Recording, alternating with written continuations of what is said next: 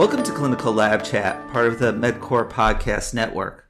I'm Chris Wolski, Director of Business Intelligence for C L P, and today I'll be speaking with B D's Doctor Jeff Andrews about the implications of B D's recent uh, S T I survey uh, for testing access. We'll be talking about testing access and uh, the need for just better health education in general. Now, Jeff is uh, Vice President of Medical Affairs for Integrated uh, Diagnostic Solutions at B D, and he is also a board-certified obstetrician and gynecologist who has provided care in com- community settings in both metropolitan Toronto and Washington, D C. He has also provided care in academic settings, such as as an associate professor at Duke University Medical Center and at Vanderbilt University Medical Center. So, Jeff, welcome to Clinical Lab Chat. I, I think we're going to have a really, hopefully, a very interesting conversation, particularly in light of the the, the B D survey. So, with S T Is uh, rates reaching record highs, uh, the C D C unfortunately puts the infection rates at one in five Americans, which is just seems really really through the roof. Uh, I think B D's survey is super uh, well-timed and certainly is shedding light on some of the really important issues surrounding testing and healthcare in general.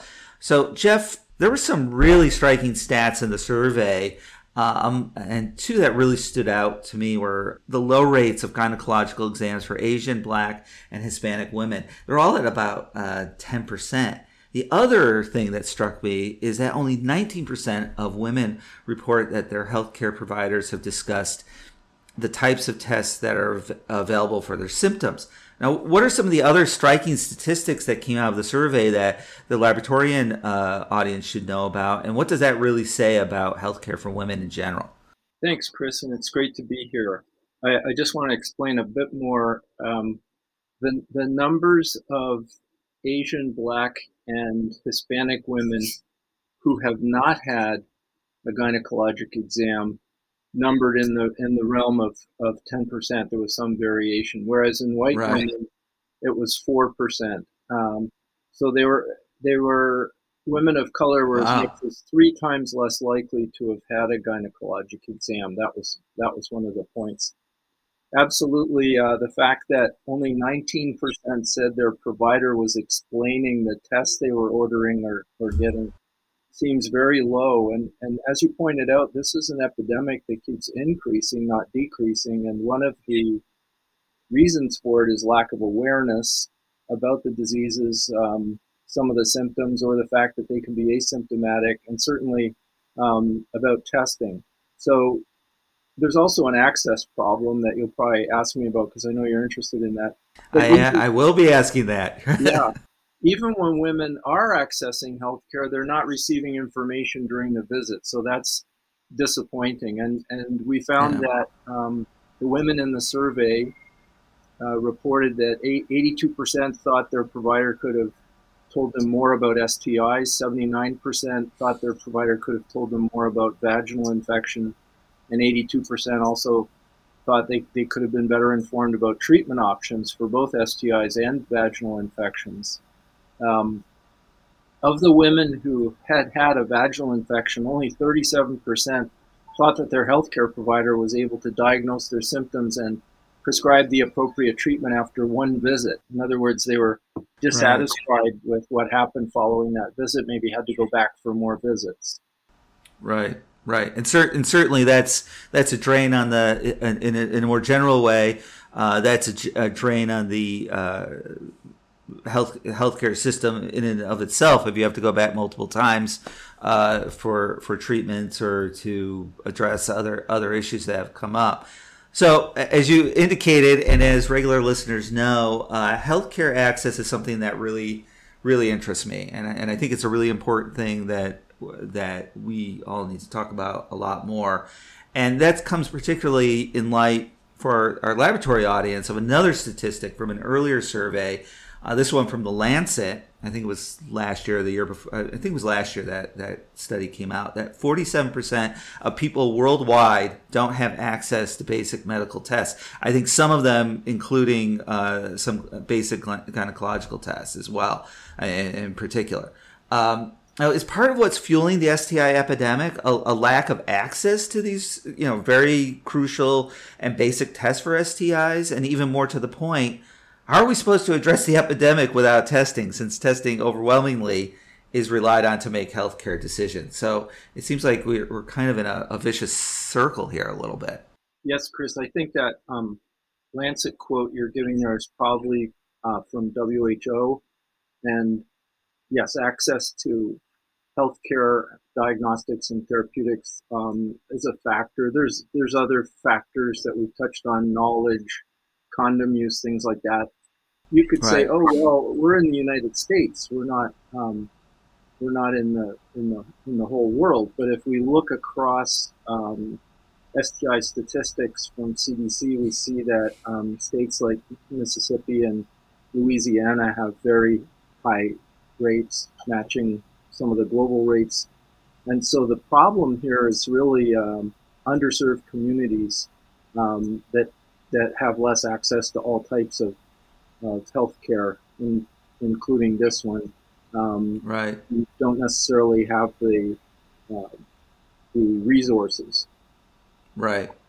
Now, I know I'm in California, uh, and uh, I, and B D, I, I, I know that uh, they worked with Planned Parenthood up in the Bay Area to uh, get some testing uh, provided to uh, women who may not have access or or, or have the economic uh, ability to to uh, uh, pursue uh, testing or, or, or healthcare in general. Uh, so is that some something as well? I mean, you know, Cal- California, you know. You, You think we're we're a big state, we're you know we're you know always at the forefront of everything, you know, Silicon Valley, and we have this huge epidemic going on.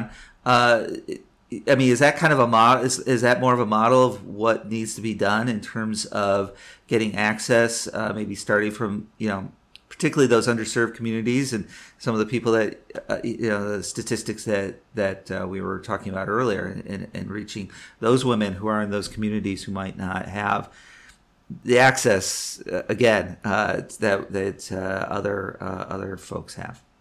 You're right that um, Medicaid clinics within states and uh, county healthcare, as well as Planned Parenthood and federally qualified health clinics, do offer these services, uh, but not everyone's aware of that, or, right. or aware that they are uh, someone who maybe at maybe at risk and should be screened either based on age or other factors. Uh, another one of the disturbing statistics is the thirty-two percent increase in congenital syphilis, babies born with yeah. syphilis. Because there should be a one hundred percent screening for that. It means women aren't having the prenatal screening. Um, right. So in many of these um, S T Is that we're talking about, gonorrhea, chlamydia, trichomoniasis, syphilis, even H I V, can be asymptomatic for long periods of time.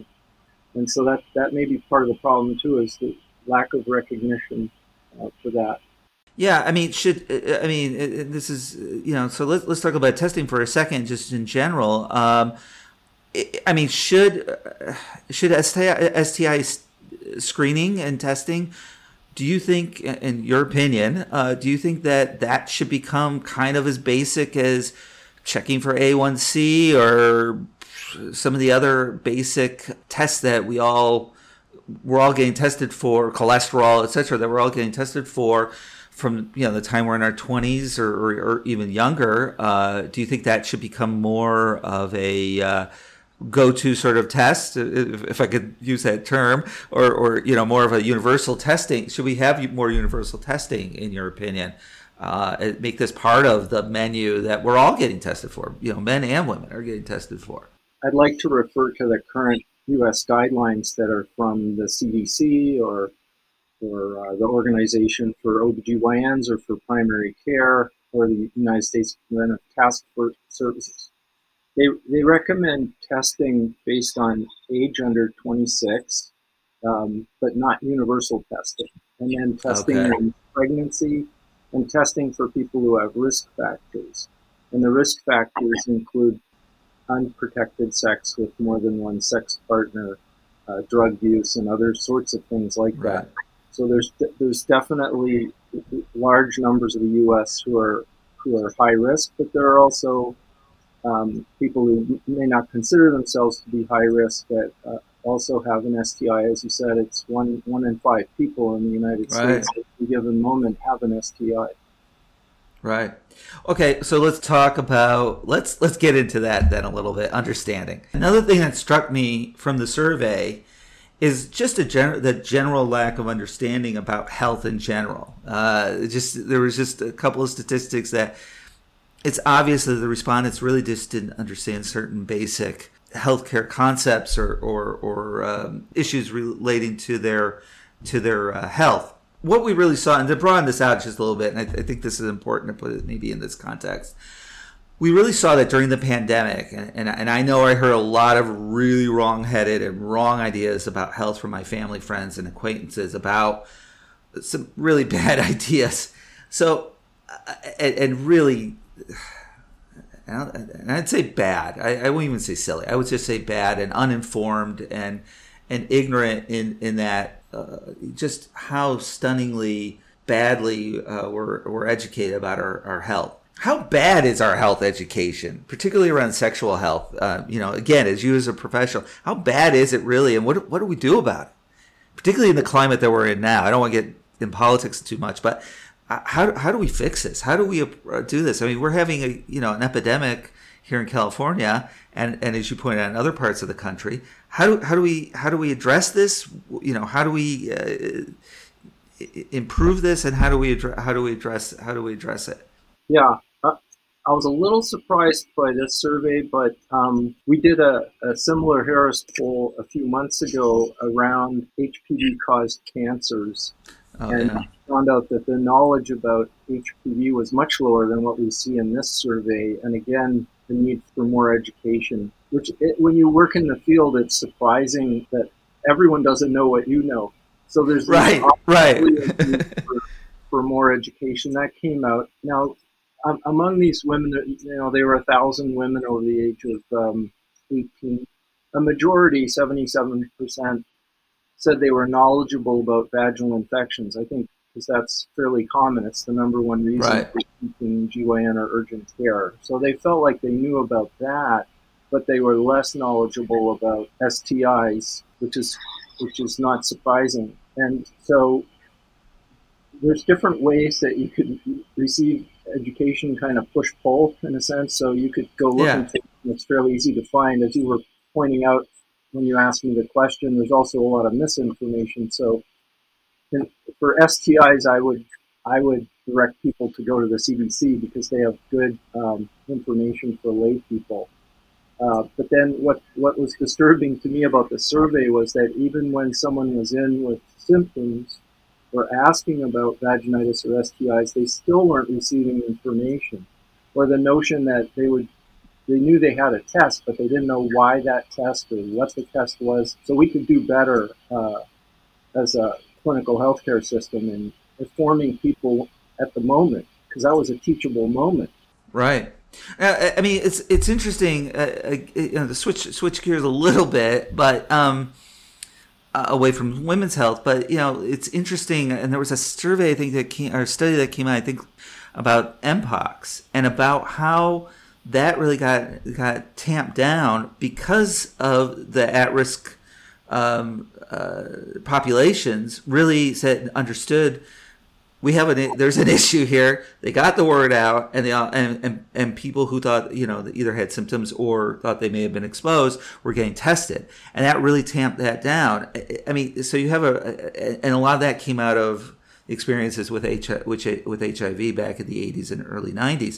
So I mean, so you had a, in that case you sh- you see what a really educated uh community looks, you know, how they react and how they really, you know, ke- kept those uh addressed address that what could have been a really big big issue, a big mess. Um and again, it wasn't perfect how everything was handled, but better uh certainly than what we're doing with our current S T I um uh out uh, epidemic. And And of course, it's affecting not only you know the mothers and their partners, but also any children that they're having as well potentially. So, um, I mean, I think that was a really interesting model. how do we replicate that? How do we get that in? Do, I mean, is this is this uh, does this start with just it, this can't just be in the doctor's office. That can't just be in your office. It has to be in other uh, other areas as well. You know, sex, sex education in schools and and uh, and and beyond. Uh, how do how do we do outreach to to help help with that uh, in in that regard? And again, you know, we're, you know, it's, it's, you know, the political, uh, uh, you know, again, I don't want to talk about politics here, but necessarily, but, you know, some of it is, you know, there is that overlay of some of the political uh, issues going around as well that I think is tamping down uh, uh, or, or suppressing uh, some of that edu- that education in a, in a really honest, forthright sort of way. Yeah. Um, interesting. B D did join into the, uh, the M pox fight by, by rapidly developing a, a test for that. I think right. Some of the differences there is that there, the people who had that had symptoms and there was visible signs and they were okay. able to share photographs and other images of what it looked like, which we saw in television, in the news, and in social media. Um, right. So there are a couple S T Is that uh, that you can see visually, like um, right. condyloma acuminata or venereal warts. But most of the ones that we're talking about, gonorrhea, chlamydia, trichomoniasis, syphilis, H I V, there's nothing to see, and, and people aren't sharing sexually related diseases as freely as they might have with M pox. So I think okay. that's part of the problem is that people tend to keep quiet about sexually transmitted infection because it's right there in the name. How did I get this? It's not, yeah, it's not exactly. because I attended a concert and got COVID. That sounds fairly innocent. Yeah, for sure. And that, and that's the problem. It's always been, it's been the problem. It's the problem uh, with H I V back forty years ago. You know, there's the social, the social stigmas that are attendant with that. And, and certainly uh, that is uh, maybe something that might be something we need to, Uh, you know, maybe that's something we need to address uh, once we, uh, you know, get the uh, get the um, uh, infections under control a bit. Uh, I th- you know, I think being more forthright and uh, open about uh, these issues, I think, is uh, certainly a way to uh, to uh, help uh, get over it. So. Uh, all right. So uh, certainly education is a big, big thing, and, and we're not going to solve that today. But one thing we can talk about is solutions. So let's let's switch gears a little bit. Let's talk about testing. So what are some of the technologies that are making a difference in S T I testing that's being provided to healthcare uh, professionals and labs? So what are those tests out there? Are there any new ones? Uh, you know, at-home testing, new new rapid testing, uh, new uh, tests for uh, different diseases. What, what's out there that what what can we add to the, the tool the laboratory toolbox here? So B D has developed molecular tests for chlamydia, gonorrhea, and trichomoniasis, which are on um, an instrument that's kind of a mid-volume that you could find in a small lab, but it also can be in a large clinical practice. And then we also have that now on our large high-throughput Uh, fully automated device, the, the B D Core device. Within the office type setting, that, that instrument could give results the same day. And then we were also in the forefront of developing molecular testing for vaginitis, which could be bacterial vaginosis or uh, Candida, also known as yeast, or trichomoniasis. That test is also on both our Max instrument, uh, mid, mid-size, and our large high-throughput uh, Core instrument. So that's where that's where we've been advancing. We still have our our decades-old affirm test, which was a point-of-care test for, for vaginitis as well. And then we continue to develop other uh, rapid molecular point-of-care testing. That's probably the future. Mm-hmm. We can use one swab to, to test for all of these things, and that swab can be self-collected. So as you know, self-collection is getting a lot of attention, kind of boosted by COVID somewhat. So we're very interested in supporting both self-collection and in some areas self-testing. In, in this area, it, because of the sophistication of the tests, you need a, you need a lab. Mm, okay. All right.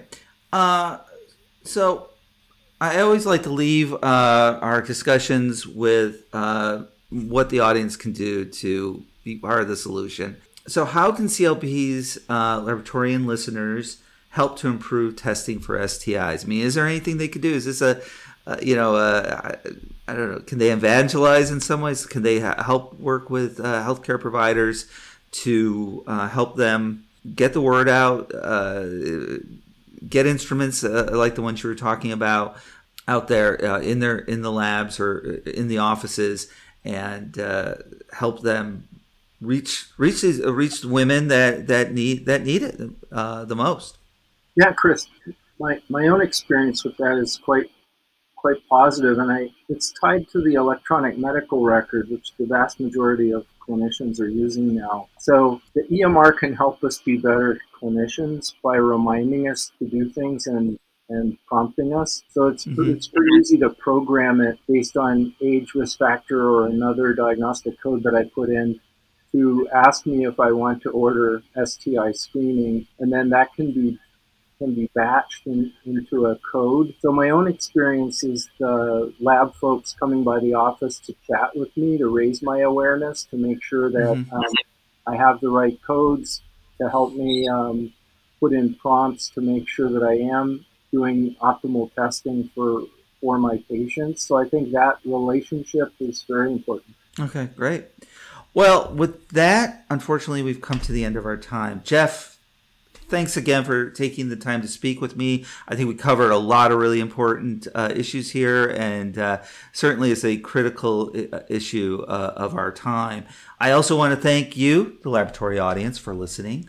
Look for more episodes of Clinical Lab Chat in the future, and visit us online at C L P mag dot com and on all of the major social media platforms. So until then...